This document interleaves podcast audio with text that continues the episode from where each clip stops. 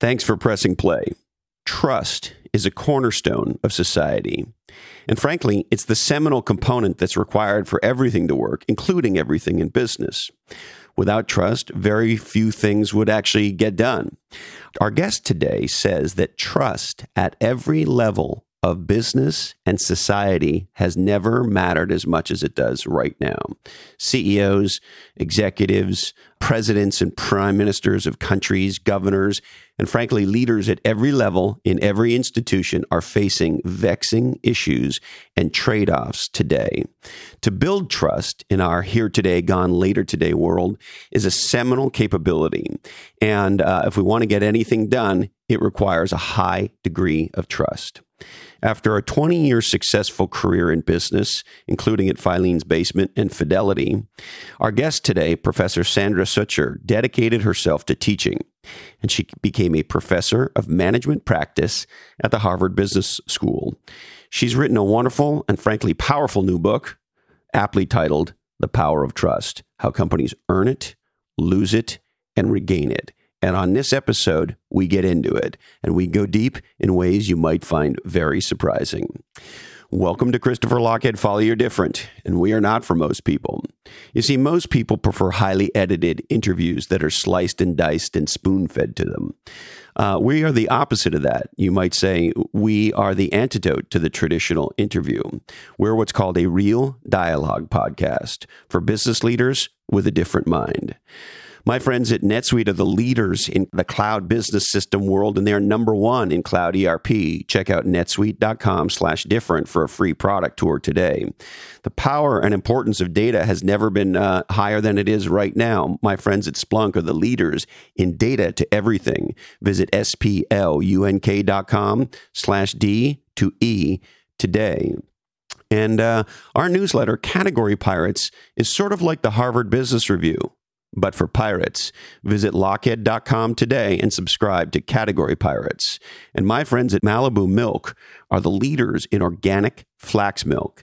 And uh, Malibu Milk might be the simplest, tastiest, uh, best thing you can do for you. Check out Malibu Milk with a Y.com today. Now, hey ho, let's go.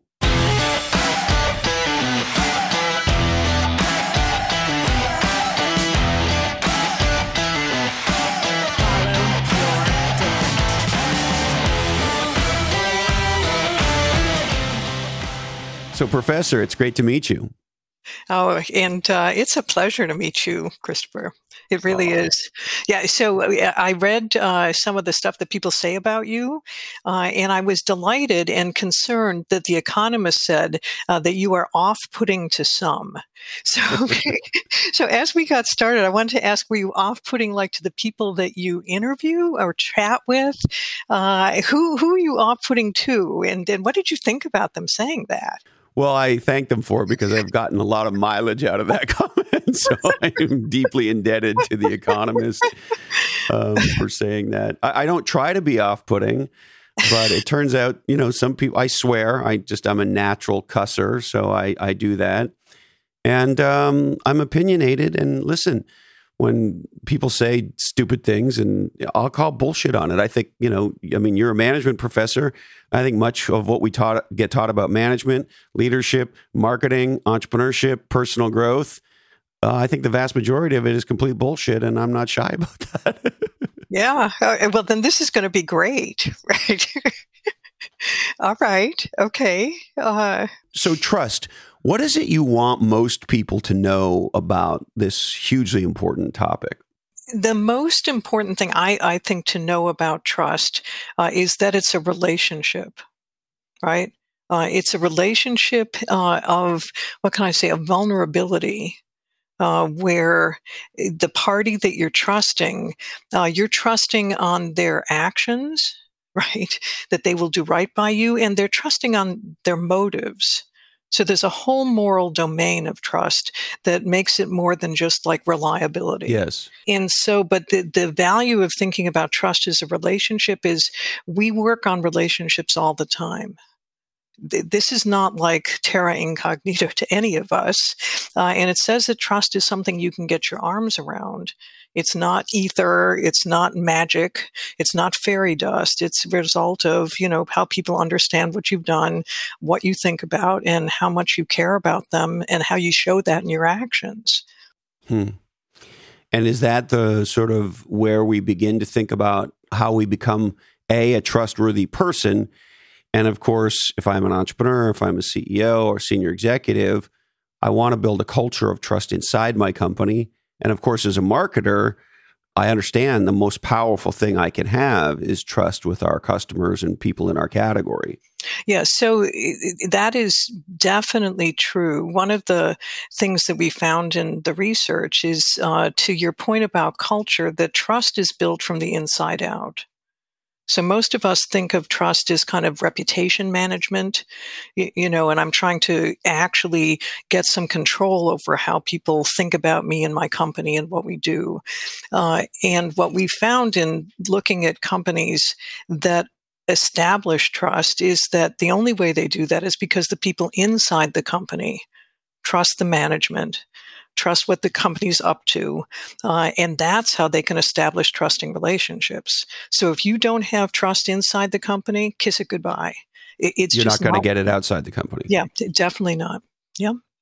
Yeah. And so, you know, a lot of your research, uh, which I find incredibly fascinating, the Deloitte uh, Edelman stuff that you're involved with, I mean, it's shocking that it seem, seems to be, um, you know, we're at a very low point in trust in corporations and trust in government and trust in institutions overall. Can you kind of pop the hood on some of that research?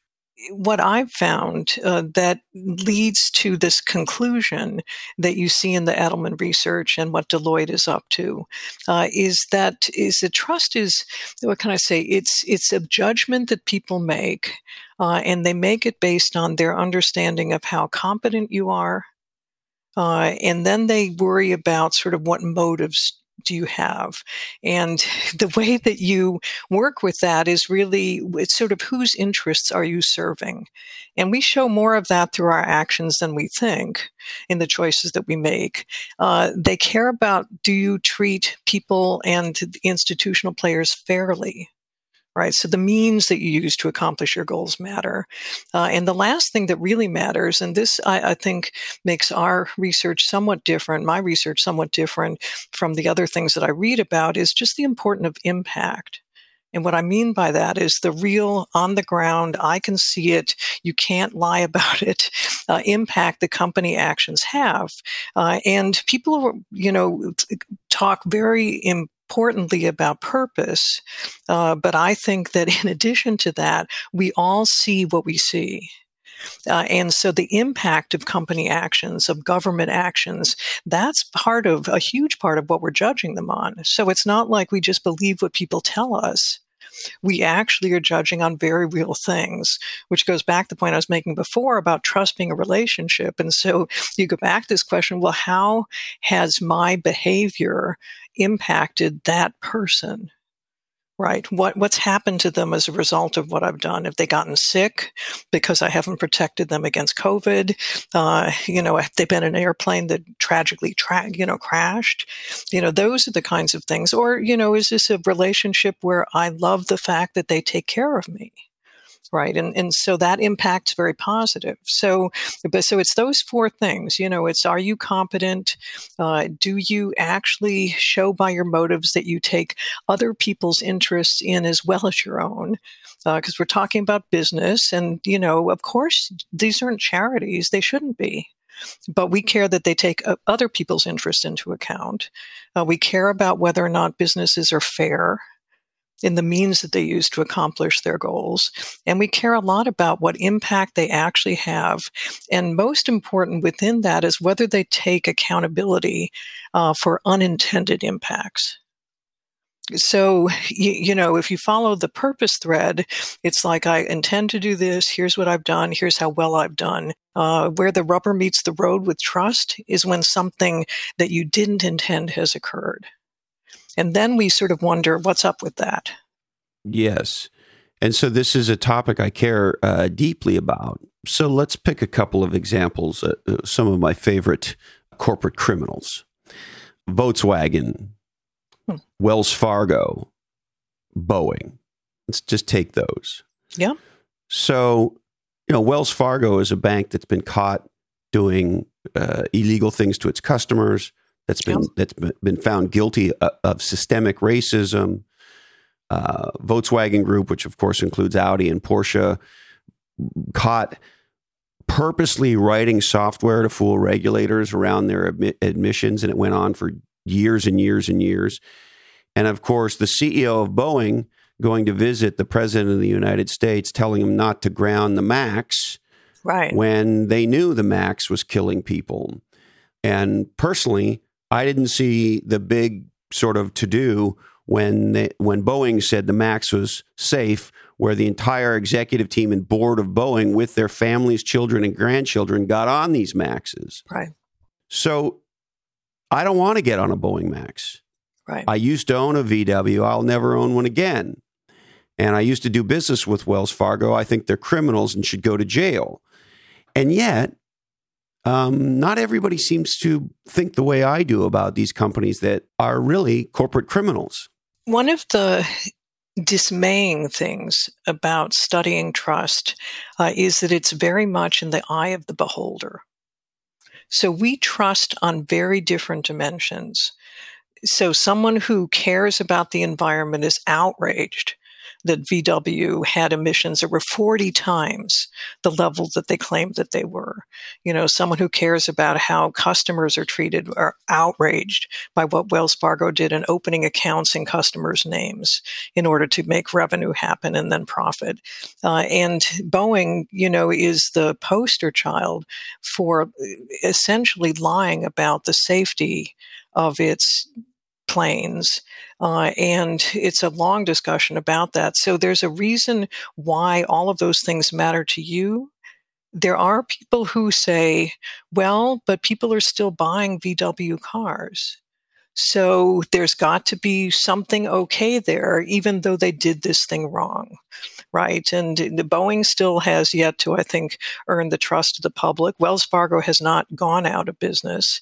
And the truth about trust from a corporate standpoint is that it has to be of the scale of something like Enron to drive a company out of business. So if you take Boeing, you know, they killed uh, if I'm not mistaken, 600 or so people with two plane crashes. Is that is that correct, Professor? So it was 346 uh, people, uh, including in total in both crashes. In both crashes, yeah, including crew, uh, and uh, but look, one person is the wrong number.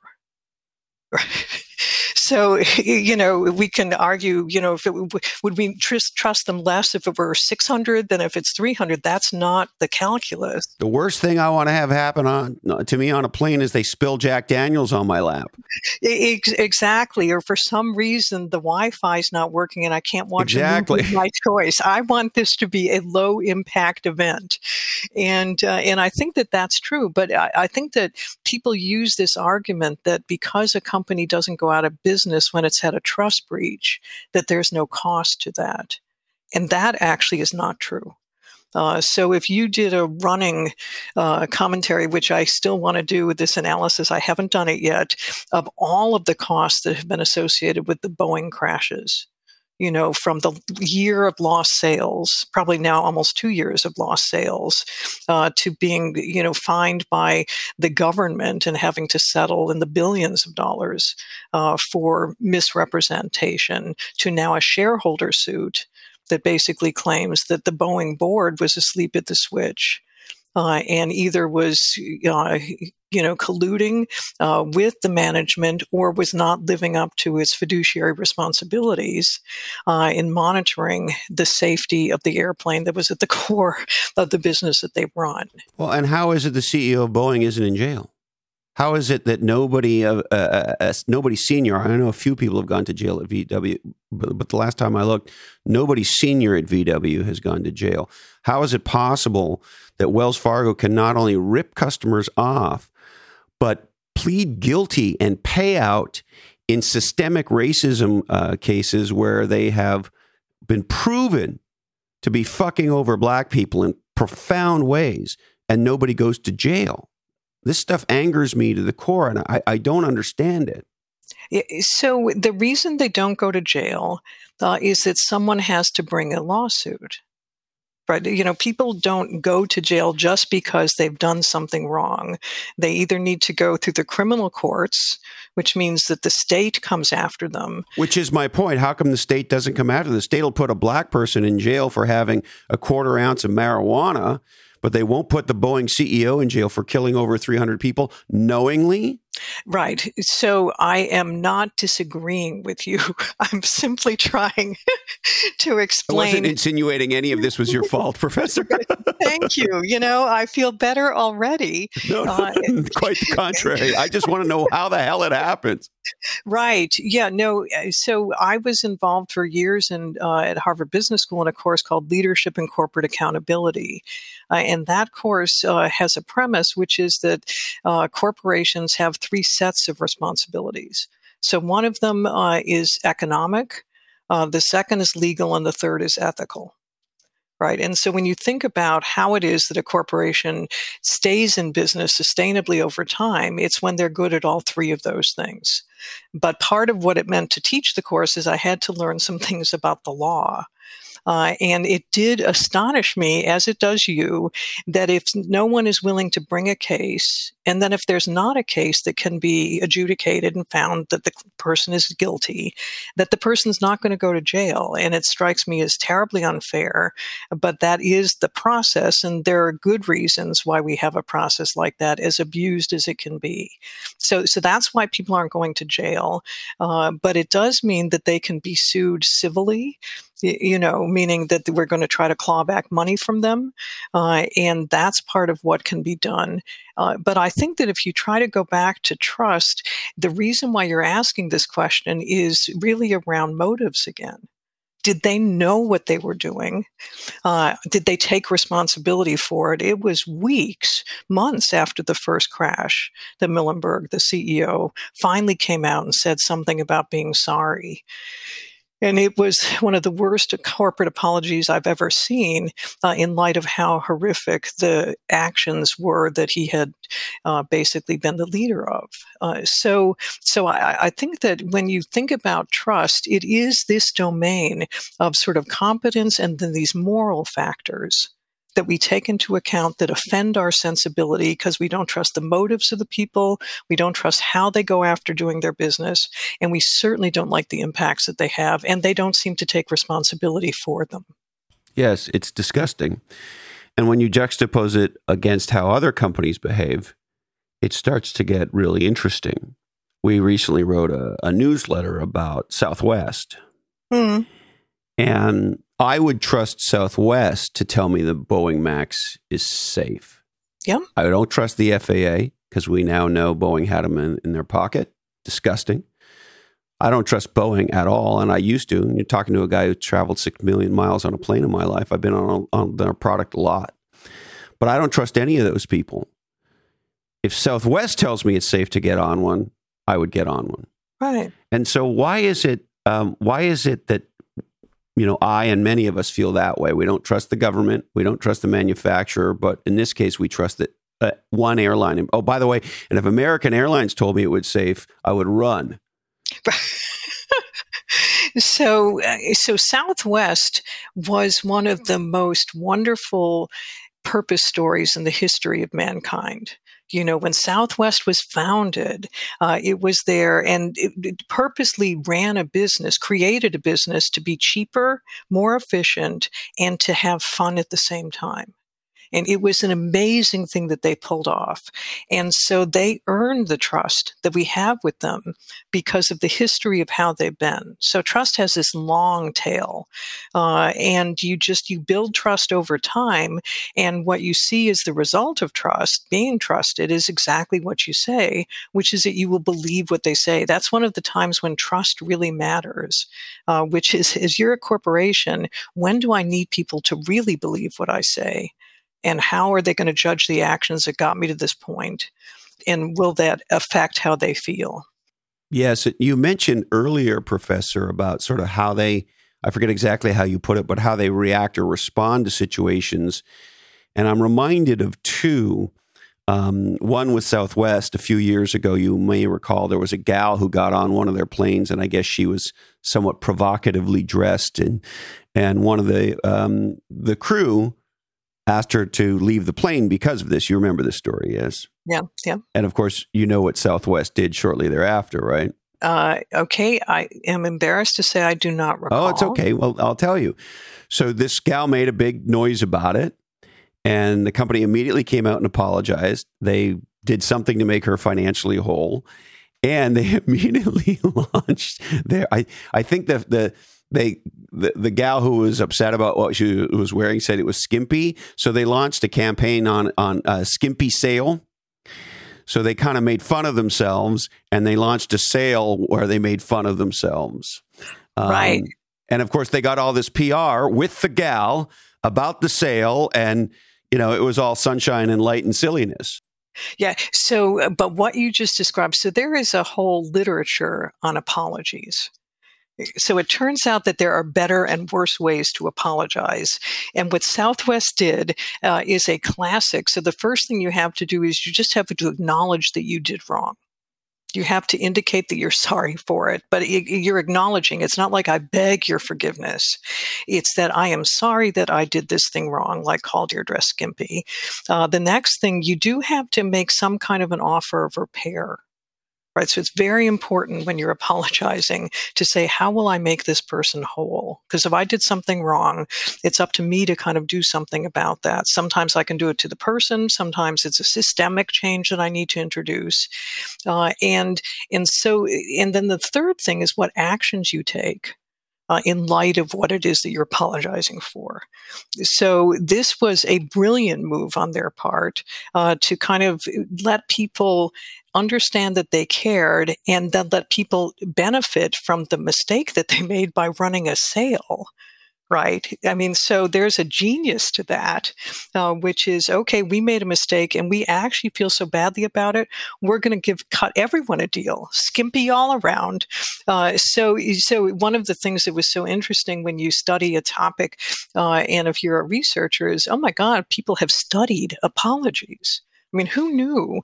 You know, and there are like six factors, and I just gave you the top. Thank three. God for management professors, professor.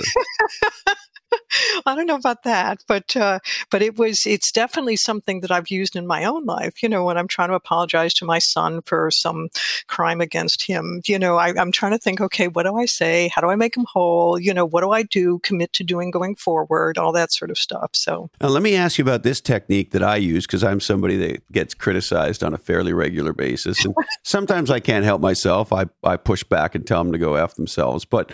I, I try more often than not now uh, to have fun with it. And hmm. so uh, I'll often say things like, if you're gonna, you know, criticize me and call me names, at least get it right. And then I'll tell them, you know, what they should be criticizing me about. As, as you know, this is really not an area to hit me. Where you want to hit me is over here. Most people think I'm a this, you know. And so I kind of, I diffuse it with some uh, humor that is self-deprecating. Like if people want to call me stupid and uneducated, then I just remind them that they're incredibly right because I got thrown out of school at 18 for being stupid. So, you know, that's not really a criticism, it's a statement of fact. Right. anyway, my point is maybe in the hierarchy of ways that we can handle criticism, maybe walk me through sort of where the humor of what Southwest does and, and, and what I try to do, and what are the things that individuals and companies can do when they get hit like this what you did in using humor uh, works as long as the other person thinks it's humorous. so the most important thing about an apology is that it has to land right? And it has to land with the other person. Uh, and so i think that this so part of when you study trust it's always thinking about how does this other person see this thing right? It's all about building a relationship and thinking about from the other person's perspective. So my guess is, having talked with you now some before this and now, uh, that you're a funny guy. You're also being vulnerable when you say that. So if you tell people that you were kicked out of school when you're 18, you know, there's a, a lot that people know about the fact that just knowing something like that about you, you've revealed a part of yourself that now actually allows them to have a different kind of relationship with you. Because now it's Chris, the guy who got, you know, bounced out and left and all that at 18. So, so, you know, that, that has as much to do with interpersonal engagement uh, and the fact that we trust people who we think are being authentic. And being authentic involves actually saying things about ourselves that make people feel like they understand us more than sort of the official presence that we have. Yeah, it's interesting. I, I always like to have fun with it. Um, this guy uh, criticized me in a in a not so kind way on LinkedIn recently for misspelling something, and so I said to him, "Hey, thanks so much. As a dyslexic, I need as much help with spelling as I could get." Oh, and, and you could just it was you could just feel through through through the zeros and ones how I had punched him in the chest.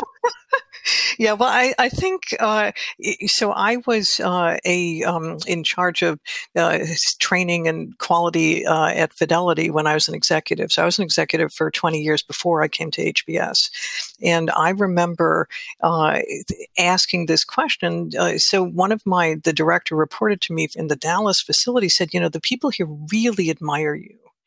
And I said, well, what is it that they admire about me?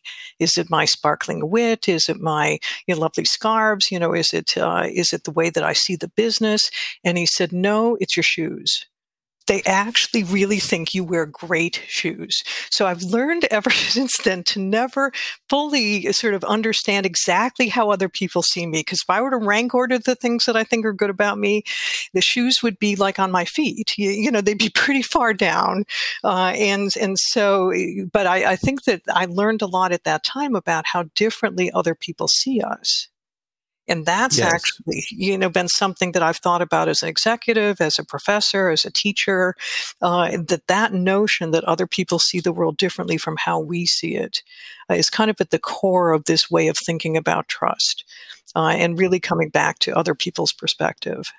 And so if I was a CEO or a senior executive, an entrepreneur, and I said, "Hey, Sandra, I, I really want to have a breakthrough in our culture around trust. I think it's one of the kind of core tenets of our company. And I want to make sure it lands internally and then, of course, externally. Where would you suggest I start? I would suggest that you start finding a different way to manage layoffs. So, if I were to rank order the actions that are routinely taken by corporations that do harm to them as well as to the people who are affected. Uh, I think that the way that we handle workforce change is outrageous. And I can tell you that it contributes to a culture of mistrust and lack of engagement. Uh, so I have a great story about a company I studied. It was Nokia as they were going down, as they were being outcompeted by Apple. Uh, and they knew they were going to have to take a layoff that was going to affect, it ended up affecting 18,000 people in their organization. And this was across 13 countries.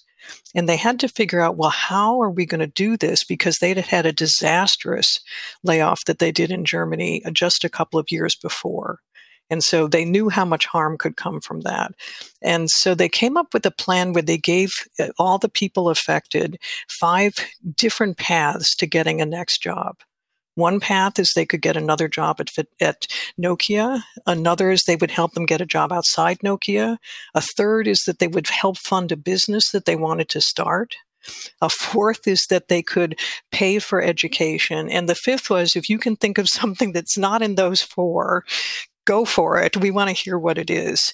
Uh, they told people about that up to two years in advance of when they were going to be doing these layoffs. And they had to go to the board. They decided to go to the board to say, we're going to take a big bet on trust here. That if we do right by our employees, they will do right by us.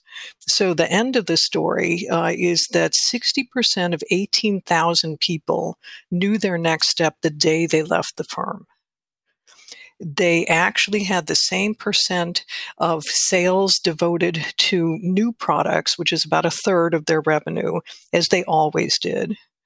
They had uh, an effect in terms of quality where they were doing better in many factories than they had done before.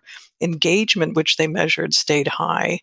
Uh, and the whole thing cost about 3.4% of restructuring charges.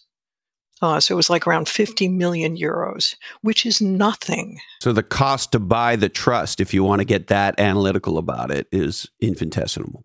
Right. And so I think it's always important when you talk about trust, and it's part of why in our book, The Power of Trust, we tell a lot of these stories because we're so outraged, all of us, at the things that we know that go wrong, that we forget that it's possible for companies to be remarkably innovative uh, and earn trust in ways that surprise us. Uh, and so that's a lot of why we did the research and why it's taken me almost 20 years to kind of get this bank of stories that we could rely on and tell in the book so that people understand, oh my gosh, I never thought you could do a layoff like that. Right, that's pretty cool. And so, if you ask what's my advice to CEOs, I can tell them from a research standpoint uh, is that there is no greater trust killer inside the organization than the disengagement that comes with people who are surviving a layoff. So the harm isn't just to the people who are laid off, it's how lousy other people feel. And anyone who's ever been in a company that's had a layoff understands this. And the amazing thing is that we just don't do it differently, knowing that. So if we are facing that horrible decision, and I have faced that decision, yeah. Uh, I think most executives, it, it's hard to believe you could be an executive of, of a meaningful uh, outfit without having to deal with this at least a, a couple times in your career is the question I have to ask. You know, how do we make this? I know this is a crazy question, but how do we make this a legendary layoff for everybody? I think that's the goal. If we want to be trusted, so I'd reframe that. I'd say, how can we be trusted at the end of this? By the people that we laid off, by the people who still work in the firm, and by anyone who can read a newspaper and who follows us and cares about the actions that we have. Yes. And I, I think that if you start with that as your goal, because that was more or less where the Nokia senior leaders were. It's like we so don't want to go through what we did before. We need to do this differently. And they knew that they were banking on trust. So I think that, you know, I, it's it, so uh, it, CEO I admire greatly, Dave Cote, when he was the head of Honeywell, you know, he always had to do layoffs, but he made sure that he only did them for strategic changes where he was exiting a business. And he was famous, is famous, we tell the story in our book, for using furloughs rather than layoffs during the Great Recession. And why did he do that? He'd seen the effects of layoffs in his 20 years when he was at GE, and he knew what a killer that they were. And he wanted to run a good, intact company at the end of the recession.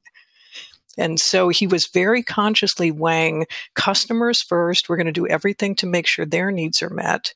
And then he said, I was going to balance the interests of my investors and my employees. So the investors would just assume that I take a layoff, get it done quickly. Let's take, you know, let's try to adjust cost in relation to revenue. But he wasn't going to do that. And he said because he knew that in the long run, investors would benefit by having an engaged workforce. I was just going to say, so that sounds fantastic. I, I'm curious. There's symbolic things that leaders can do that can have great significance. Did Dave change his own comp package at that time? He took no bonus took a zero bonus and he actually uh, said that he regrets not having come public more open because he said he knew when he was doing this that this was something he felt he needed to do. Uh, but he didn't talk about it because he didn't yet have the approval of the board that they would let him do that. Uh, as soon as he went public with it, his own senior leadership team all took the same zero bonus, uh, and many of their direct reports did as well. Now, you know, he's the first to say it's not like that saved the company financially. But it was, he understood that people automatically say, well, how can you be furloughing people, you know, taking away their pay for one to five weeks, and you're just going to be the same as you always are? And he, he's a huge believer in fairness, which is yes. the heart of trust. And he said it just wouldn't be fair. Yes. Now, I'm also apt to say, and you tell me whether this is fair or overly simplistic, or I'm just curious what your reaction is that contracts exist because people are not trustworthy. Uh, so uh, contracts exist uh, and they're critical to a capitalist system, any system where you need to specify obligations. Right. And so the reason why we do that uh, is to protect ourselves and other people so that we know what's expected of us in a relationship. The problem with contracts is it can never be as specific as the events that occur. Right. So you can anticipate some things and put them in a contract. You will never be able to anticipate everything. And that's why, in addition to contracts, you actually need trust because there's this whole arena of activity that no one predicts that's going to emerge over time. And that's where you need to be working with each other, saying, okay, well, what do we owe to each other in this circumstance? we didn't anticipate this, but we think that actually this is a place where we need to come together. And so it's contracts and. Yes. Right. And I think if you had met me uh, several years ago, you would have met somebody who most people would say uh, is a real pain in the ass about negotiating contracts. Mm. And is a quote unquote tough negotiator, and and negotiated lots of. Every time I'd been fucked over, it was a new clause in a contract, right?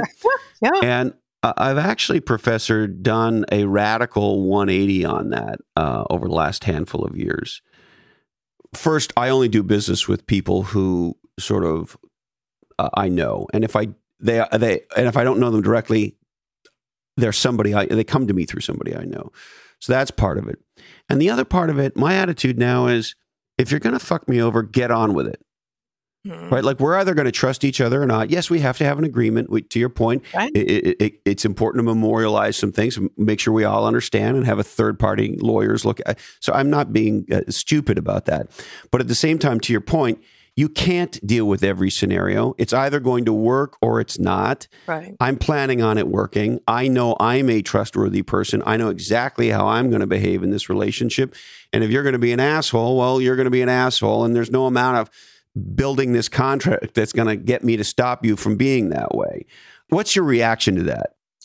I think that that's a very rational way to approach it. Uh, I think that understanding the need for contracts and their limitations is a really important perspective as a business person to have. I think the other thing is that if you're smart, you do go into business with people who prove their ability to be trusting to you and that who you can trust. And you back out when you can't. Right. So, you know, the, the trust is what has consequences. The lack of trust, breach of trust, that's when you say, okay, this is someone, I'm just going to write them out.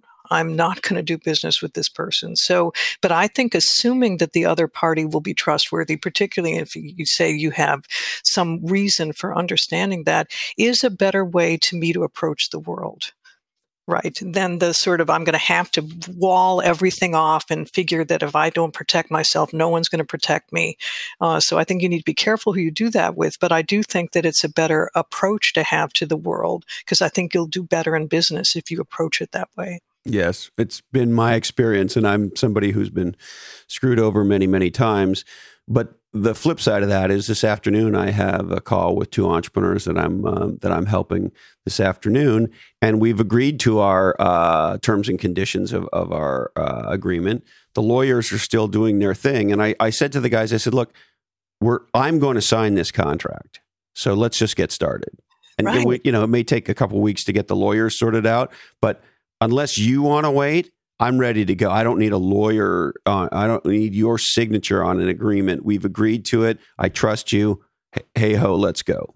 Yeah, oh, I, I, actually, when I'm a managing uh, person, meaning when I'm, I'm hiring people, I do that when I'm hiring them. I don't hold them out for sort of the the breathless call and all this stuff. It's like I like you. I think this is going to work. We'll work this out, but I want to let you know you have the job. And so, you know, so let's keep talking, but I don't want you to sort of be in fear that I'm not going to go with this because what I've seen I like.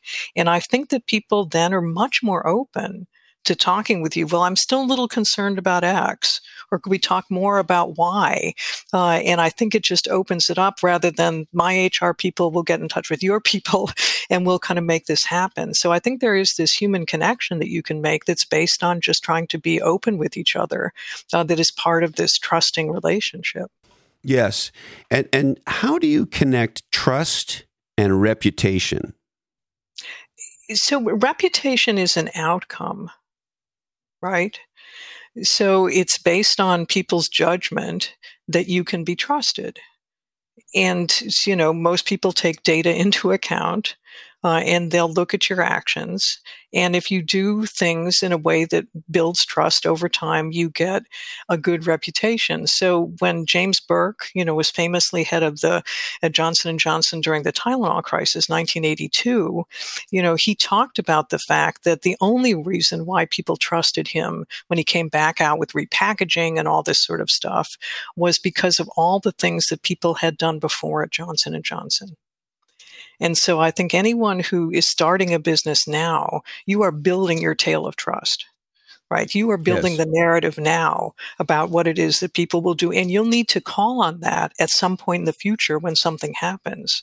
And so that's why you're always kind of working this issue. It's not reputation management, crisis, bump in the night. Let's figure out what to do. If you haven't been building it all the way up to that point, uh, it's very unlikely that you'll be tremendously successful after that. Hmm, that makes sense to me. It also occurs to me because it's been my experience, but I wanted to check it out with you. In my case, as an individual, in the case of a company or a brand, I have seen it as well. When you build that bank of trust, you are trusted more by more people. Right. And here's the other interesting thing I have found this in my own career. People are much less likely to fuck with me. Yeah. Because I have a reputation and I have a reputation of being trustworthy. And so uh, the experience I have is people don't want to cross you for that reason. And so it lowers the incidence of bad behavior. Right. You're nodding your head. So I am currently a fan of K drama, the Korean uh, romantic comedy TV serials, and I just I've watched probably twelve of them over the past number of months, and I'm currently watching the Netflix one that's called Vincenzo, uh, and it's about a guy who was the consigliere uh, for the mafia. He's a Korean guy who was raised in Italy and then comes back to Korea, and you see the way that he describes the rules of engagement that the mafia believe, the principles that they have, and why it is that they don't do business with people they don't trust, and how it is that they can be counted on because they are somewhat reliable. Now, I'm not advising that we follow the mafia in all ways, but that notion that people actually look at you and understand what principles are guiding your behavior and that you know what those principles are. And so it's so fascinating to watch him describe to the people around him, well, here's what I'm doing and here's why I'm doing it, because we would never do it that way. You know, we're not going to harm non-combatants uh, because this is going to be a war between people who are fighting each other. Uh, and so it's actually quite interesting to see the way that that kind of a trust circle happens and that different groups actually develop norms of trust that allow them to have expectations that they then can live up to uh, when they deal with each other.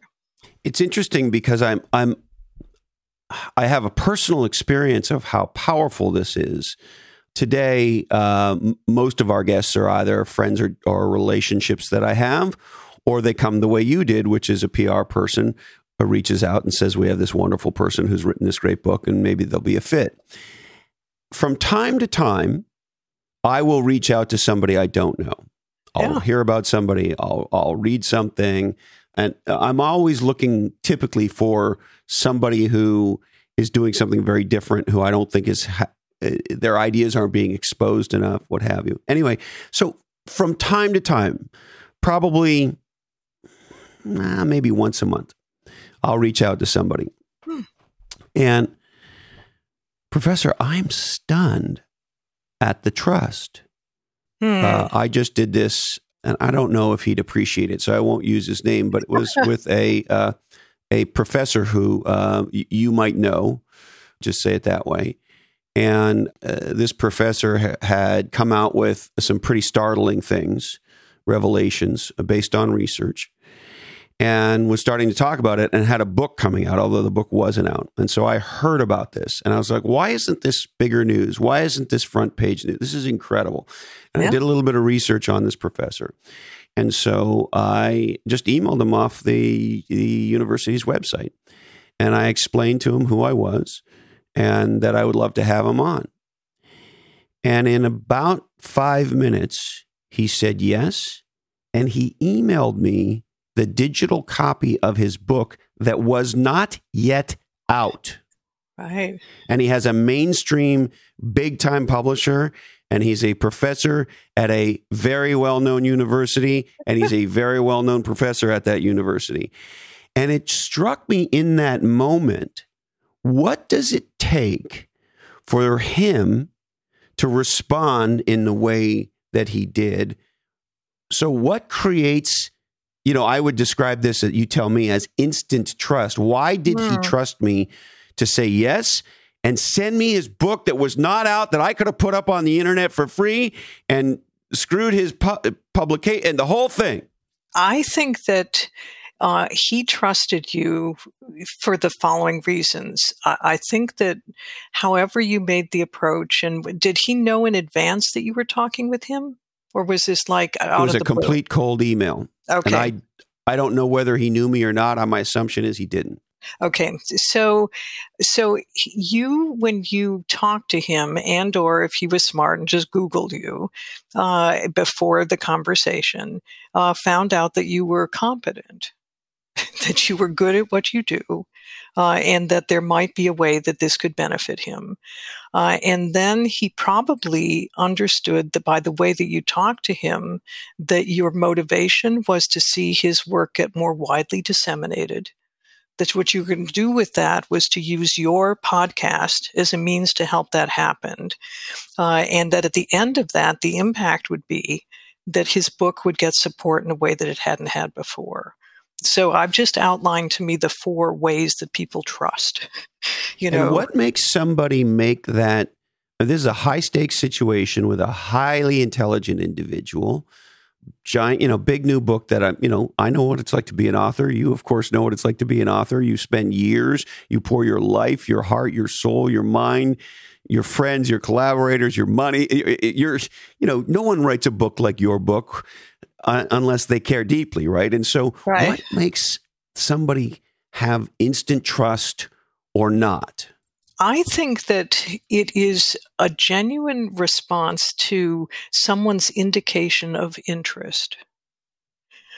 And so let me give an analogy here. So there are academics who will talk to a group of four people at another university to talk with them about their research. And that's not because four is a big number. It's because those people are interested and really care about what it is that the person is studying and want to engage with them. Uh, and I think that that motivation uh, to build a relationship, to understand what comes out of that, I, I think that that's a very profound need that we have. And the more that you're a creative person, trying to put something out in the world that matters to you, the more open you are to, oh my God, you know, you're someone who actually thinks this is pretty good. Uh, and it's not like you're an idiot for thinking that. It's like you care that someone else cares because you yourself care so much. Interesting. Now, I've also read that we are at one of the lowest points in recorded history of trust in government. Have you heard or read the same kinds of things? The people that I've looked to for that kind of information are the people at Edelman with their trust barometer. And so this is Edelman is a PR firm that has been studying trust and really centering its entire practice around trust for more than 20 years. Uh, and they do a global uh, trust barometer every year across a number of both developed and less developed countries. Uh, and they look at people's trust in four institutions government, business, NGOs, uh, and the media. And so, you know, the 2020 2021 uh, trust barometer does show a, a, quite a remarkable drop uh, in trust in government. But I think if you looked at that over time, it will wax and wane. Mm. So uh, I, I, think that the pandemic is obviously the thing that people are using right now. Uh, and this is, you know, what scientists would call a natural experiment, where around the world we have governments who are being judged by the same yardstick, which is how many people are dying on your watch and how are you protecting your population. Uh, and so it's very rare that we have this kind of a moment where everyone has sort of got the same definition of what trustworthy behavior looks like. Uh, and because people are rightly so concerned about the impact of the pandemic, that's why trust in government is so low, because it's the government that we look to to help keep us safe. Yes. The other one that came up recently, and I, I don't want to get overly political with you, but I'd be just curious as to your thoughts after the most recent election here in the United States. You know, there's a tremendous amount of concern, primarily amongst Republicans, but uh, even beyond, in, uh, for lack of a better term, voting or election integrity. And you know, we see the count being the recount in Georgia three times, and other states where where the recounts went on and on and so forth. And um, um, uh, you know, the the Republicans challenging the outcome and, and, so forth. And this created a big concern amongst, uh, best I can tell, a meaningful percentage of Americans around can we trust our elections. So look, I'm never going to be president of the United States, but it did occur to me were I in Biden's shoes, not like he didn't have enough to do, it might have been wise to set up a, a committee of Democrats, Republicans, and independents to go look at this issue and spend six or nine months dealing with it, yeah. come back with a set of recommendations, do it in a radically transparent way, because you'll tell me, but my suspicion is transparency has a lot to do with trust, because if, yeah. if we can see what you're up to, we trust what you're up to. And yet, the Biden administration seems to have decided to not do anything sort of big and and uh, broad stroked uh, around uh, election integrity. And so, when an issue of trust comes up and it's that big, how should leaders think about dealing with that level of trust? I think that uh, my assessment of how it is that the calculus that the Biden administration is making is to rank order the things that they can uh, address and the importance of them in different ways. Uh, and so my my sense is is that this is an issue that is very much on their minds. But in the early warfare that came out after the election, in my view, it would have been a mistake for them to land there with both feet, uh, because I think the Republicans quite rightly would say, "Why should we trust you? You just stole this election uh, from our guy." Uh, and so I think this is one where he sat it out and said that let's turn this over to Congress and see how far they can get with this issue. Now, obviously, all the states are now instituting a lot of them really awful and repressive uh, anti voting legislation. Uh, and so this is a battle that's going to continue. And I would not be surprised if later on in his presidency, he didn't do exactly what you said. So I think it had more to do with the question of timing and an issue of sort of how did he see the needs of the people in the country and where did he rank order that particular issue? Yeah, I, I can certainly see that. And it seems to me it would be to put it the most kind way, a missed opportunity not to do this before uh, the next federal election for president, if not the next uh, Senate uh, go go around. Correct. Yeah. And we're now going to have a, a, recall election here in California. All right. And so it will be interesting to see how all mm. of hmm. the heat around integrity of elections plays out as it relates to what will now be a new run for governor here in California. Right. I, I, think that the other comment I would make is, and I'm thinking this through on my feet here, but I think it's important that we know what to call this issue. So I do not think we have a problem with integrity of elections. I think we have a problem with people's belief in the integrity of elections, and that's a very different thing. Uh, because if I had a problem with integrity of elections, I would go down one path to fix things. If I have a problem of perception, uh, then it's a question of what can I do to help persuade people that their vote matters. And so I would go after a different goal if I were actually addressing it. So it, because it, it makes me concerned if we say that the issue is integrity in elections, because I don't actually think that that's what's at stake here.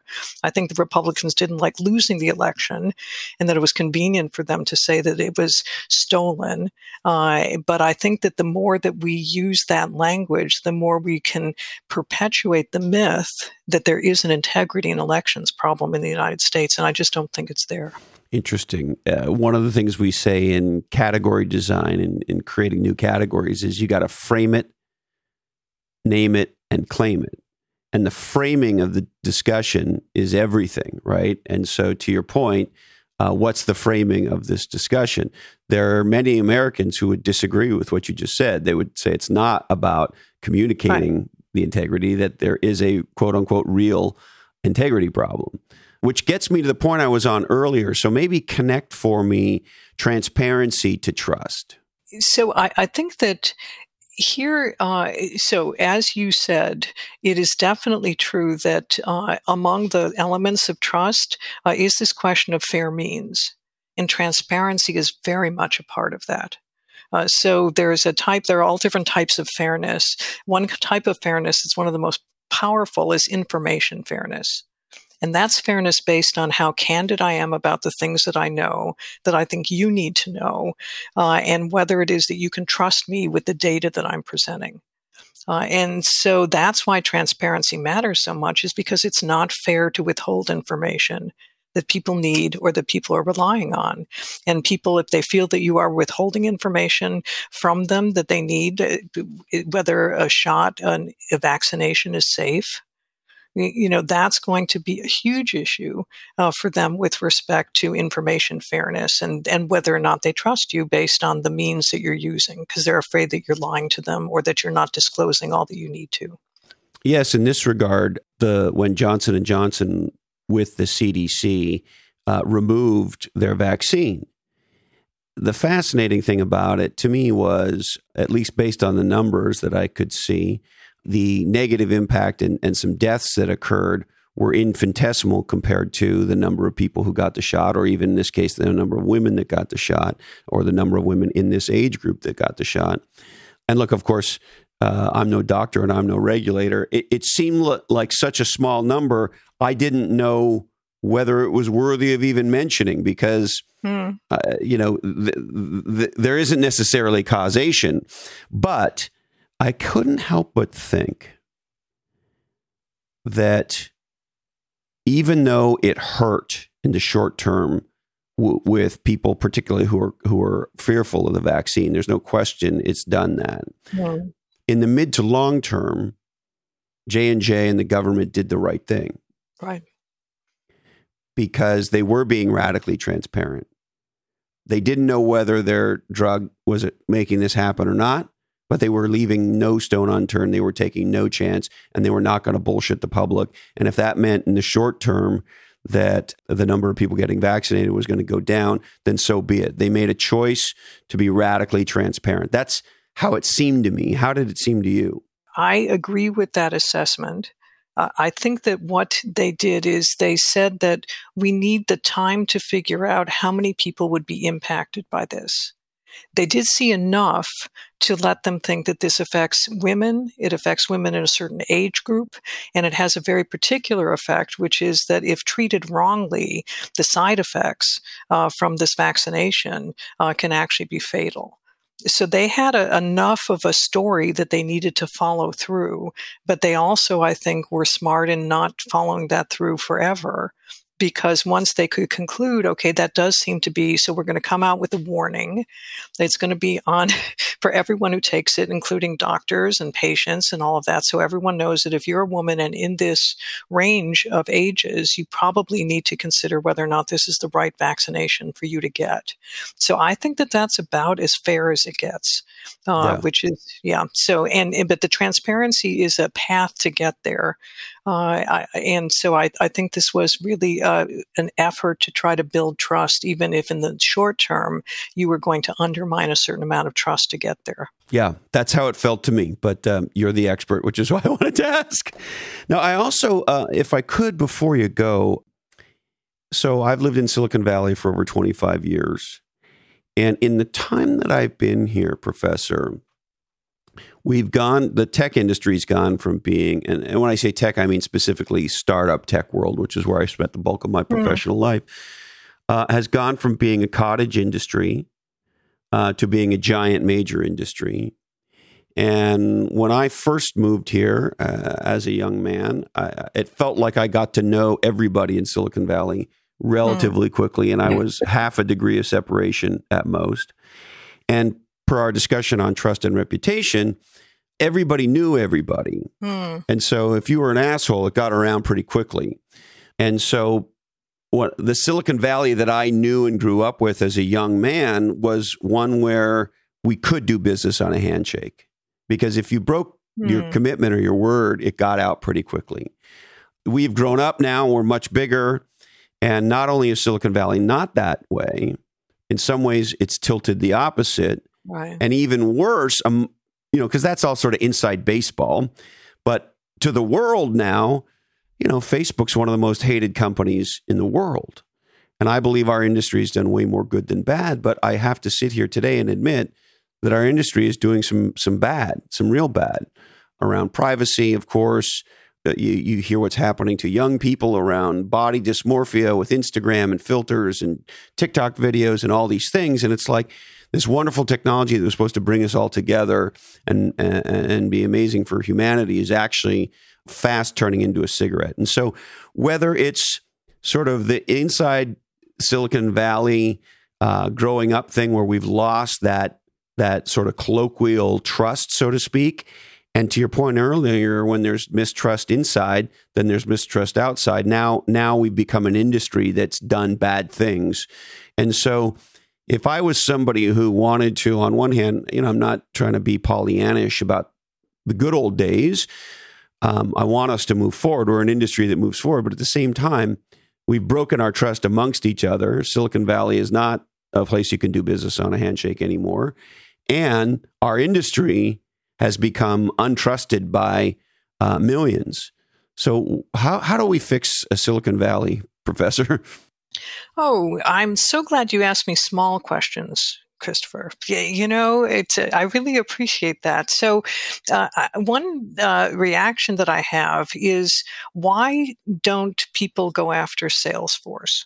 So I've been thinking a lot about Mark Benioff and the company that he runs, uh, as I've been trying to rack my brains and say, okay, where can we find a tech giant that actually doesn't fit the mold of all these other companies?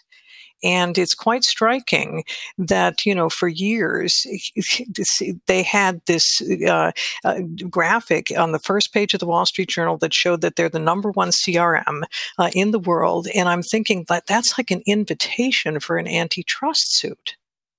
But no one has gone after them. Right. And, and, so I think that it's not a question of is there something in tech that can't be managed? It's really a question of who's doing the managing, how they think about it, and what it is that they want to grow themselves into. Uh, you know, and so, we, you know, we write in the book about Pinterest. Uh, as another company that actually has done tremendous work around anti vaxxing and all that sort of stuff and has guidelines for what it allows uh, on its site, and they are reviewed by people, and the guidelines change all the time to reflect what's going on and the misinformation. So it's not that these things can't be done. It's really a question of what are the goals of the companies and how do they want to operate. So I don't know. What's your reaction to that? Because to me, Salesforce sits as this kind of lonely giant that no one's going after. And I'm still trying because I'm not from the Valley to understand why is that? Well, I think you know you indicate it with your comments. Uh, Mark Benioff, he's hard to criticize from the point of view of being a founder CEO who's committed to the world around him. You know, he's publicly said that he he thinks the uh, homeless people in San Francisco are one of the constituents that matter to his company because they're part of the environment that he operates in and so they want to do something about it. And so from the very beginning of the company, they've given money, they, they've encouraged their employees to be philanthropic, they've encouraged, they've given their employees time to go do stuff. You know, so, right. so it's hard to sort of come out and say, oh, Mark Benioff's an asshole. You know, maybe if you're against LGBTQ rights, you you might say that, but you know, right. he's, so he's promoted all sorts of things that um, interestingly enough, and you sort of said this earlier, aren't necessarily directly correlated with his own best interest. Why does it matter to him to uh, uh argue about LGBTQ rights? Why does he care about the homeless problem, et cetera, et cetera? Um, and so, uh, why has he been? Uh, you know, it's a very risky thing for a male CEO to be so public about supporting women because that just invites, to your point, criticism of saying, "Well, I didn't do this for the women, and you didn't give them this thing that you were," or whatever it is. Right? It's supposed to invite all of that, and it hasn't. And I think it's because people people get a sense that he's trying to do the right thing, and he might not get it right all the time, but he's trying. And I think we're at a point now, Professor, and I'd love to, I say this to kind of bounce it off you, where people matter as much, if not more, than brands. Mm-hmm. Because we want to know who's behind this stuff. We want to know who's telling me this. Can I trust this person? And I think Benioff has established a 25 year career as the founder of uh, Salesforce of being a trustful guy. His employees say it's a good place to work. I know uh, I I don't know Mark well, but I know him, uh, and I certainly know a lot of people who work directly for him for uh, quite some time. And to a person, they'll tell you he's the toughest boss they ever had. He's an absolute driven. He'll he'll make you nuts, and he's fair, and he's big hearted, and he's wicked smart, and he expects results, and they admire him for those things. Mm-hmm. Yeah, no, I, I, I think that uh, so there is, uh, uh, particularly I think in tech, uh, a way that we see the leader and the brand as almost being synonymous. So Steve Jobs, Apple. Uh, you know, Zuckerberg, Facebook. Uh, and so I, I, think it's in part because it was hard to get our arms around what is this thing? and it was easier to understand it through the lens of who is this thing and who's doing the thinking. And in particular, when you're innovating, I think that people rightly look to who's the innovator here what is that per- who is that person what do they care about what are they trying to accomplish so so i think that tech actually has opportunities there that other brands don't to have a sort of reclamation, to at least have the leaders play a more forceful role than is common, uh, because I think that they actually are looked to in a way that leaders in other companies may not have the same visibility. Uh, and so I think that that's both a trial but an opportunity for the tech leaders to really understand the fact that they are these brands. Uh, and that that's part of what people are trusting in to the degree that they trust at all. Yes. Now, as a professor, I also must ask you how do we raise generation of uh, executives and business leaders who believe deeply in trust, deeply in ethics, deeply in transparency? We started at Harvard Business School a course called Leadership and Corporate Accountability in 2004. And when we first started teaching this course, which has this premise that uh, a good business is simultaneously economically, legally, and ethically sound. And when we started in 2004, that was a contentious uh, premise to base a course on uh, in the first place, no one had tried to combine law and ethics uh, and strategy around business and how it is that business operates. So it was a new discipline of sorts, but the students kind of weren't buying it. Right. It was like, I don't think that's necessary to be a commercially successful business. That premise has changed dramatically. Uh, since 2004. Uh, and now this is not a contentious uh, idea that you need to actually have businesses that have this multiple stakeholder lens on the world. The course is organized by what are your responsibilities to your customers, to your employees, uh, to society, uh, and to, I'm forgetting one, um, customer investors right? And so each module of the course says, what do you owe to this particular group of stakeholders? Uh, and so it's a map for the kind of thinking that I'm trying to show in the book, which is if you take this stakeholder view, uh, that you're actually going to run a better business. So there's a reason why sustainable investing is now one out of every four dollars of new money coming in uh, to the capital markets right? Uh, there's a reason why ESG reporting is now required of companies if they intend to make any kind of an impression uh, on the fact that they understand who they are in the world and the effects that they have. Uh, and there's a reason why the conference board came out in 2019 and said we believe in stakeholder capitalism. So that, that's a long trend that has taken decades uh, to develop, way too long in my view. Uh, but nonetheless, I think that at least for right now, there's a kind of a center in the business of sort of under the business of business of understanding that that way of looking at the world as a business person actually is better than taking a pure shareholder perspective you'll do better business and you'll be more sustainable over time. And that didn't used to be the premise that people had and it's easier to sleep at night. No kidding. Right. Right. Yeah. Like, yeah.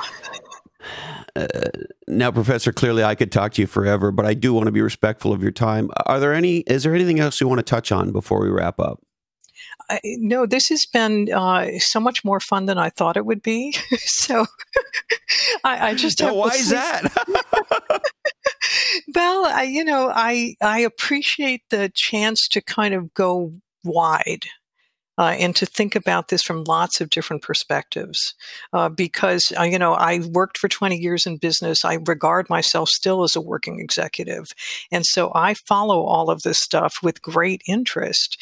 And so for me, this has been so much fun because it hasn't just been, well, tell me what's in your book, you know, and all of that, but it's a chance to really apply the things that we're thinking about to all of these different dimensions. So I have truly enjoyed it. And you're fun to talk to anyway. Well, thank you, Sandra. That's very, very kind of you. And um, uh, I really appreciate your work. I think it's probably more important now than than ever to be having these conversations. Conscious capital, double bottom line, triple bottom line, the the existential discussion around business. I, I think in a post or hopefully soon post COVID world, but as we move through this thing, you know, so many of us are asking, well, why do I do what I do? Why do I spend time with who I spend time with? Why do I live where I live? Is this work meaningful to me? Do I have to drive to an office or don't I? What's the future of education? Do I actually have to go to, you know, do I have to go to Harvard to go to Harvard?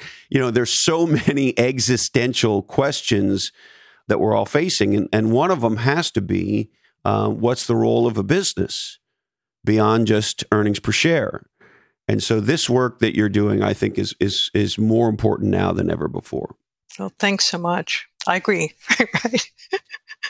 but I appreciate you saying that. Thanks. Thank you, Professor, and come back anytime. Okay, you bet. Okay, thank you. Thank you. Well, there she is, the legendary uh, Harvard Business School professor, Sandra Sucher. Her new book is called The Power of Trust How Companies Earn It, Lose It, and Regain It. Pick it up wherever you get uh, legendary books today. The other thing I'd like to remind you of is because we're a real dialogue podcast, you may notice that in that conversation that Professor Sucher and I just had, you did not hear an ad in the middle of that conversation. Because I don't know about you, but uh, I can't stand it when that happens. Now, here is the ad that I want you to hear now, however. In times like these, being flexible and adaptable is critical to both survive and thrive.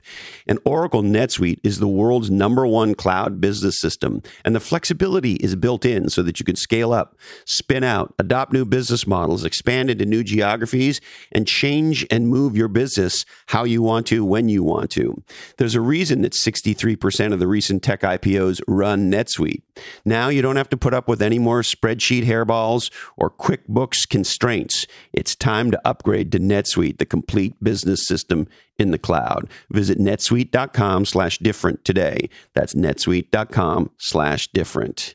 And one thing has become crystal clear, maybe more than ever before, that anything can and does happen sometimes in the blink of an eye. And so now, more than ever, we need to be ready for everything, respond to every threat, to seize every opportunity. And to be ready for everything, you have to bring data to everything. Because today, more than ever, data is the business.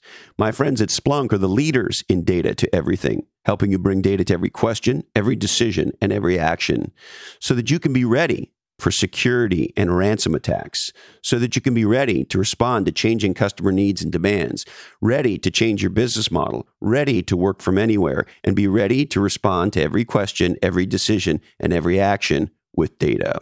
Visit splunk.com today slash D to E because today, more than ever, the data is the business and legendary businesses bring data to everything.